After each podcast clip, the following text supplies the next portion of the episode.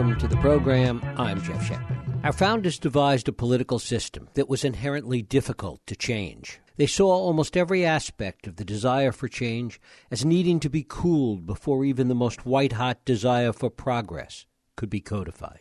With respect to race and gender, it's been even more difficult. Those were prejudices and stereotypes baked into the founding documents themselves. This is certainly one of the reasons it's taken so long for people of color and for women to be a full part of the political process. Hillary Clinton talked about those tens of millions of cracks in the glass ceiling, but the safety glass that is history made those cracks even harder to break. In fact, perhaps it's only with the election of 2018 that we've seen some of those cracks become full blown breaks. Because even though women have made lots of political progress up to this point, the terms of the debate and the campaigns themselves have been based on historical precedents set by white men. Now that's changing, and my guest, Caitlin Moscatello, chronicles it in her new book, See Jane Win. Caitlin Moscatello is a journalist and writer covering gender, reproductive rights, and politics. She's been nominated for a National Magazine Award and has been a United Nations Press Fellow reporting on women's health issues. She's also the founder of the newsletter Repro, and her writing has appeared in numerous outlets, including The Cut, Refinery 29, Condé Nast Traveler, GQ, and many other publications. It is my pleasure to welcome Caitlin Moscatello here to talk about See Jane the inspiring story of the women changing American politics. Caitlin, thanks so much for joining us. Hi, good morning. Thanks so much for having me. Well, it's great to have you here. Was 2018 some kind of watershed with respect to women running for elective office? Well, absolutely, right? So we know from the 2018 elections where women made history, we now have w- more women in Congress than ever before. We have more women in state legislatures across this country than ever before. Nevada now is the first state uh, to have a female majority legislature. So there were historic and important gains for women in the 2018 elections, and I think we're going to continue to see the momentum from that going forward.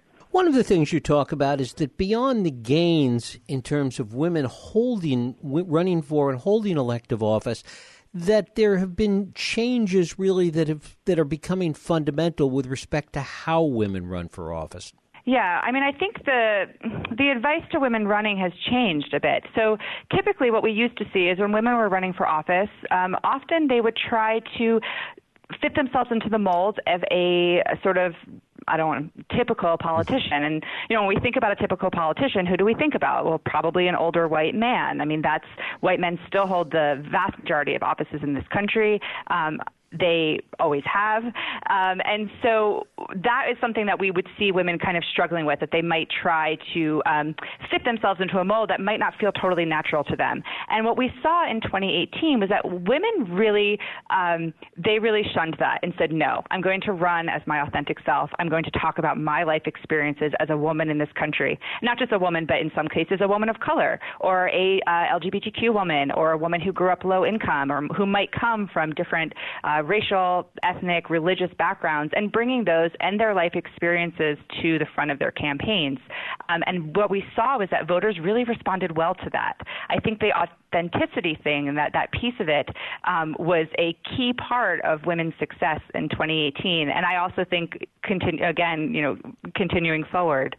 What is your sense of what made that okay and what allowed that to work in 2018 where that level of honesty and authenticity might not have worked previously?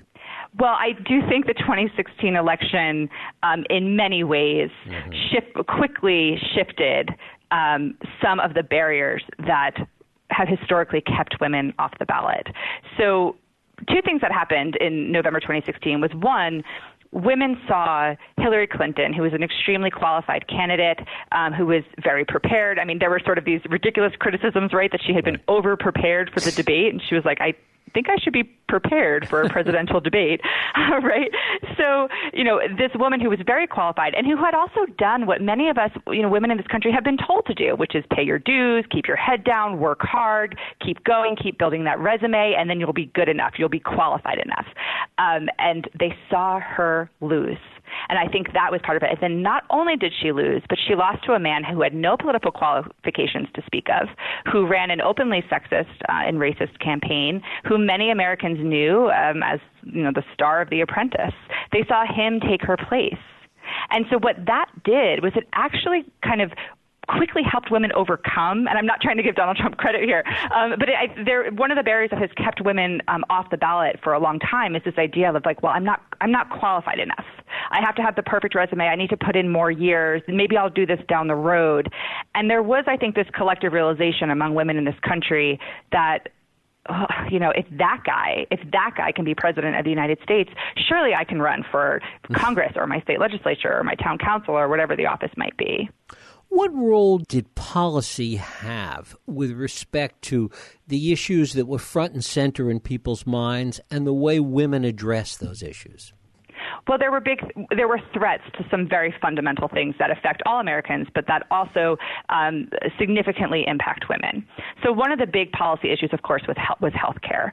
So right out of the gate, it was not only you know the starting in early 2017, it was not only that there was, you know, the Trump administration, there was also a GOP-controlled House and Senate, um, and then with Trump in, in the Oval Office, there was no backstop to anything they wanted to push forward.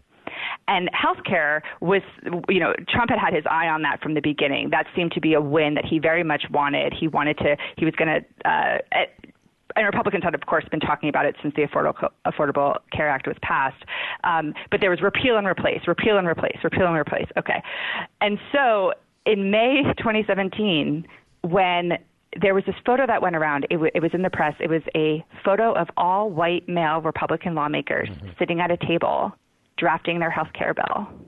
A health care bill that did not, that had a loophole. It had a loophole for uh, companies to not cover pre-existing conditions that would have allowed uh, that would have allowed uh, insurance companies not to cover some very expensive uh, maternal care for women who they you know there were all these things that that were that were happening that were direct threats. And i think in terms of a policy position what i heard from the female candidates that i interviewed including now congresswoman um, abigail spanberger including now congresswoman uh, lauren underwood was that that moment that health care vote was a huge trigger point where they really said the stakes are so high.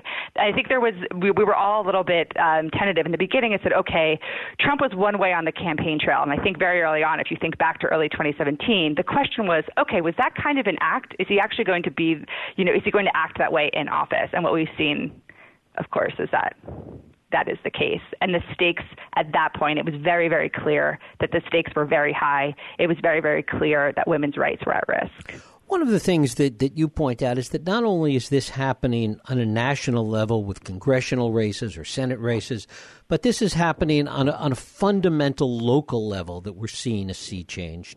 Yeah, so three of the main characters in the book are actually state candidates. So there is New York Assemblywoman, now New York Assemblywoman. Um, none of these women were in office when I started uh, speaking with them and following their campaigns.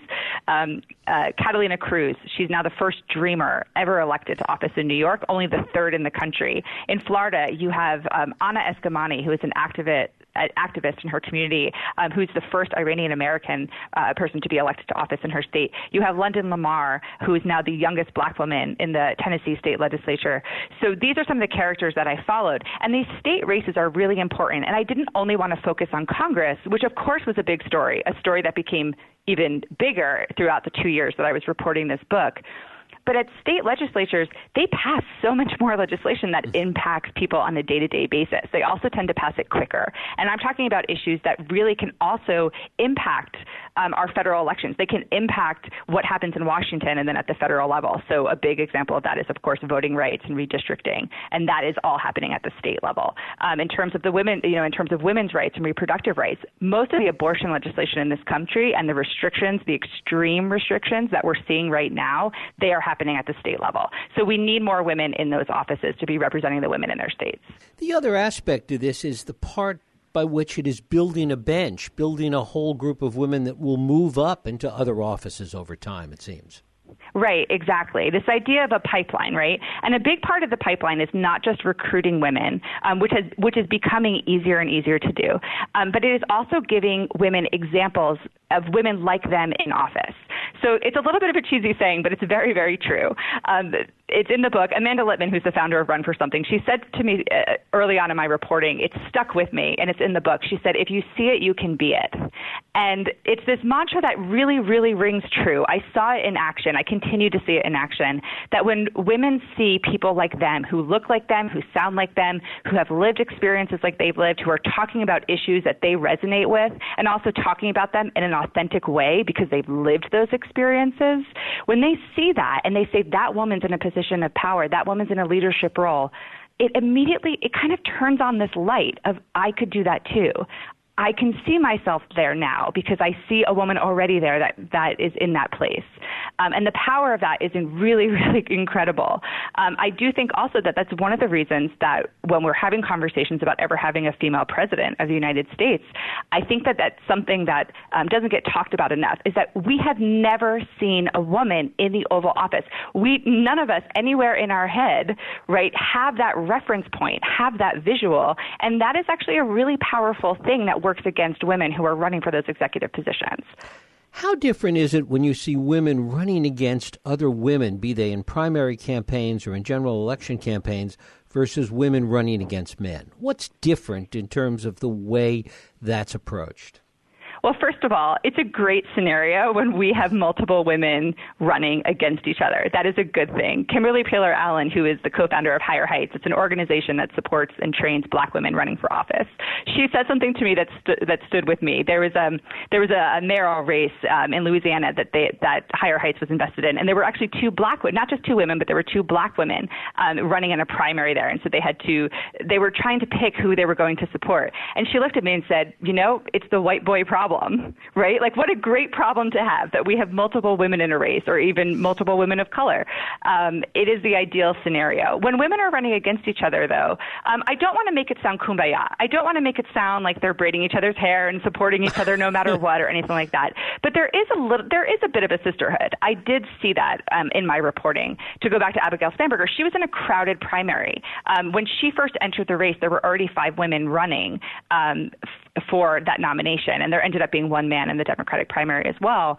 Um, and th- they were civil to each other. They would see each other at events. You know, some of them have kids, and their kids might kind of play together. When it became something that was really effective and really important in that race is that when it became clear that Abigail Spanberger was um, doing really well with fundraising, that she had a large network of support within the district, when that when that really started to come to light within that first uh, fundraising quarter, other women in the race looked at her and said, okay, we're going to support you. Um, and I'm not saying that women should drop out just to do that, but it was something that was significant because they very early on um, got behind her, and she actually had a, a some of her opponents um, ended up endorsing her her female opponent, uh, opponents, and they ended up endorsing her and supporting her campaign. Um, and so that was something that was really powerful to see because they wanted to be the nominee and they were in the fight and they were very passionate about them. I talked to all the other women who were in her primary when it first started. Um, and they did end up not all of them but but a few of those women ended up really getting behind her uh, candidacy in a big way what are you seeing in terms of differences with respect to geography? The way it is for women to run in a place like New York or even Virginia, even Virginia, as opposed to Mississippi or Alabama or Florida. Well, it obviously it really depends on the district even more than the geography, which is something that I learned in my reporting. Um, so really it's about the dynamic. So it's like so here in New York, of course, right? So it's it's very New York is progressive. The Democratic primary in many of these races is the election. And in Catalina Cruz's case, what was interesting is she was running against a woman who was the uh, they were you know sort of part of this Alexandria Ocasio Cortez movement where she was going against the the Democratic establishment, the Queen's machine. She was going against their pick, right? So it was a woman against a woman, and it was this very progressive liberal woman um, versus the kind of old school establishments pick who also happened to be a woman. And that really sort of shaped her campaign and the way voters responded to her. Um, you know, down in Florida, you know, Anna Eskamani was in a purple district. Like it was not necessarily going to go to a Democrat.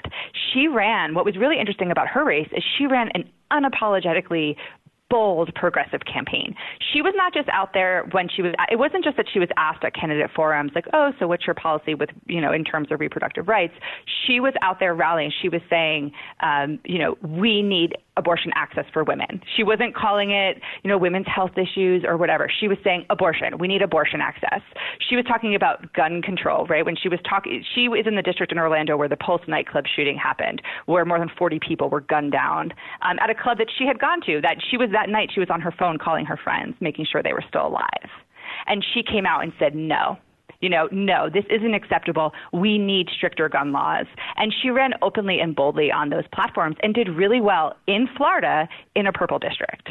Um, so again, it was a lot about talking about issues. I think a lot of it had to do with just energizing support, um, getting people behind them, and also being really unequivocally clear on where they stood.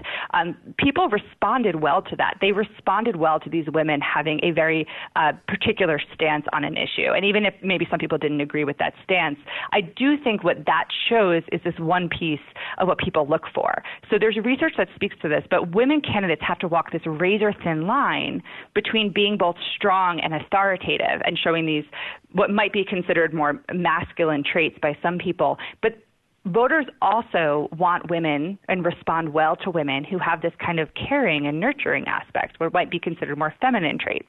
And having to balance that is really, really hard. Um, and I think both by talking about their authentic experiences, but then also being very clear where they stood on certain issues and not apologizing for their stances, um, that showed that authority and that strength, and that was really helpful in getting people around them. What's happening around the country in terms of recruitment of more women to run? Yeah, well, something I'm really glad to hear. I was actually uh, speaking with uh, Amanda Litman, who's the co-founder for Run for Something, uh, last night, and I was asking her this. I said, "What how are you?" Of course, so we know that there were after 2016, women were signing up with this, these groups. They wanted to run, and there was this peaked interest, and that continued in 2018. All the uh, leaders of these various organizations that I continued to speak with told me that that interest um, continued. There was mo- that momentum had continued on, and I was asking her last night. I'm so glad you asked this um, about uh, if she was still seeing that. And she said, you know, absolutely. Absolutely. This is just continuing, and there's more and more people on her organization. Um, I think their goal for next year, I mean, they could have, you know, even be endorsing a thousand candidates. So it is a huge, huge movement that's continuing on. Um, and that's important. We do need to be recruiting people. Something that Erin Vilardi says in the book when I interviewed her. She's the founder of uh, and CEO of Vote Run Lead, uh, which is actually nonpartisan. The Vote Run Lead supports women running for office, um, women from any party, but who who care about women's issues. And what she was saying, uh, you know, in terms of in terms of getting more women into office and just sort of getting people excited about all this um, was that yes, we it's good to recruit, but we also have to make sure that we're really training and we're really keeping the women we already have because now there are tens of thousands of women across the country who have signed up for these organizations. And at a certain point, yes, recruit, but you have to make sure that you're addressing the women who are already in the system. Like let's start getting them into office. Let's start supporting them too. Um, and so that I thought was a really interesting th- thing to say, but also really indicative of just the volume of interest from women around the country.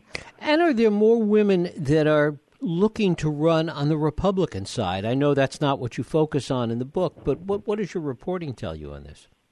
Yeah, you know, I'm I'm glad you asked this because with on the Republican side, when I was in the beginning stages of this book, um, the all the reports from groups, of course, groups like Emily's List and Emerge America, they're for Democratic women. But I was curious um, if uh, if there was going to be a response from women within the Republican Party. Um, you know, there were groups.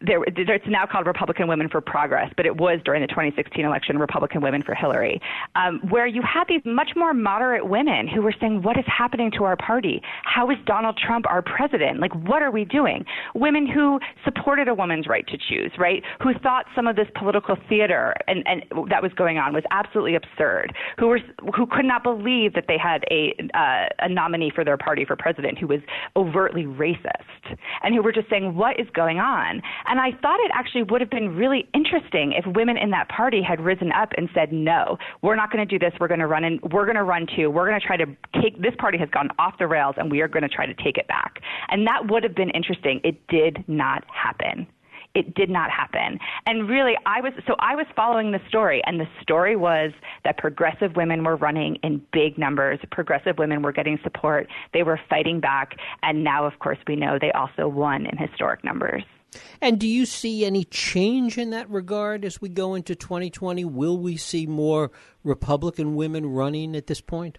So there are now recruiting efforts on the Republican side. Um, I my reporting on this is is um, not nearly as vast mm-hmm. as my reporting, of, of course, on on the women who ran in 2018. Um, so I don't want to overspeak on the issue. But what I will say is that there are reports about this that I have read um, that are out there in the media that there are efforts. Right, there are efforts by the Republican Party now. I think who have been uh, very much sort of a wake up call for them, seeing the success of the Democratic Party and seeing how women are have women voters have been energized um, by female candidates. There does seem to be a bit of a scramble right now for them to also recruit women. Something that I think is a challenge, though, on the Republican side is that it's they, it's it's a very male dominated party. It is still very very much an, uh, a boys' club, and so to get women involved there, they have to be able to make room for them they have to be able to make room for them. And I do think it's a bit difficult. It's a challenge for women, uh, Republican women, to run for office in certain parts of the country. Um, where the policy of their party or the rhetoric of their party is becoming more and more extreme against women. Um, so that's something that I think we're just going to have to see how it plays out and continues to unfold. And finally, do you see a nexus between more women running and these recruitment efforts and all the things we've been talking about and how it will play out against the backdrop of this presidential Democratic presidential primary and campaign? So, I mean, all of this again is still playing out. I mean, something that I say, and I, I think it was um, Rebecca Traister, who is uh, a writer at New York right. Magazine, which I also write for. Um, she had this great um, article that she did a, a little while ago, where she basically said, "None of us know what's going to happen." Right? One of the mistakes from 2016, I think, was that the media, everyone was acting like everyone knew everything, and the fact of the matter is, is that these elections are unpredictable, and nobody really knows. So, I think I'm going to stick with that and say I can't tell you what's going to happen um, in 2020. What I do hope, what I do hope is that we don't that the Democratic Party doesn't fear putting forward an incredible female candidate only because they're afraid. Only because they say, well, Hillary Clinton lost, so therefore we have to kind of revert back to this idea of, well, we need this moderate you know white male who might people might be safer and independence might appeal to them and which that was not what happened and if you look at the data if you look at who voted right 59% of voters in the Democratic Party or 59 sorry 59% of women um, who voted in 2018 voted Democratic. Young women um, right now are increasingly Democratic. Uh, women of color are the are the backbone of the Democratic Party. They are the most reliable voting bloc for this party. And so I do think we need to be saying to ourselves, well, where is the energy? Who succeeded last year? Where are we now? Rather than just looking back and saying, well, what used to work before? Maybe we should just do that again. Um, I I worry about that. I, I I do not see that as a winning formula. Caitlin Moscatello, her book is See Jane Win, the inspiring story of the women changing American politics. Caitlin, I thank you so much for spending time with us. Thank you. I really appreciate it. Thank you.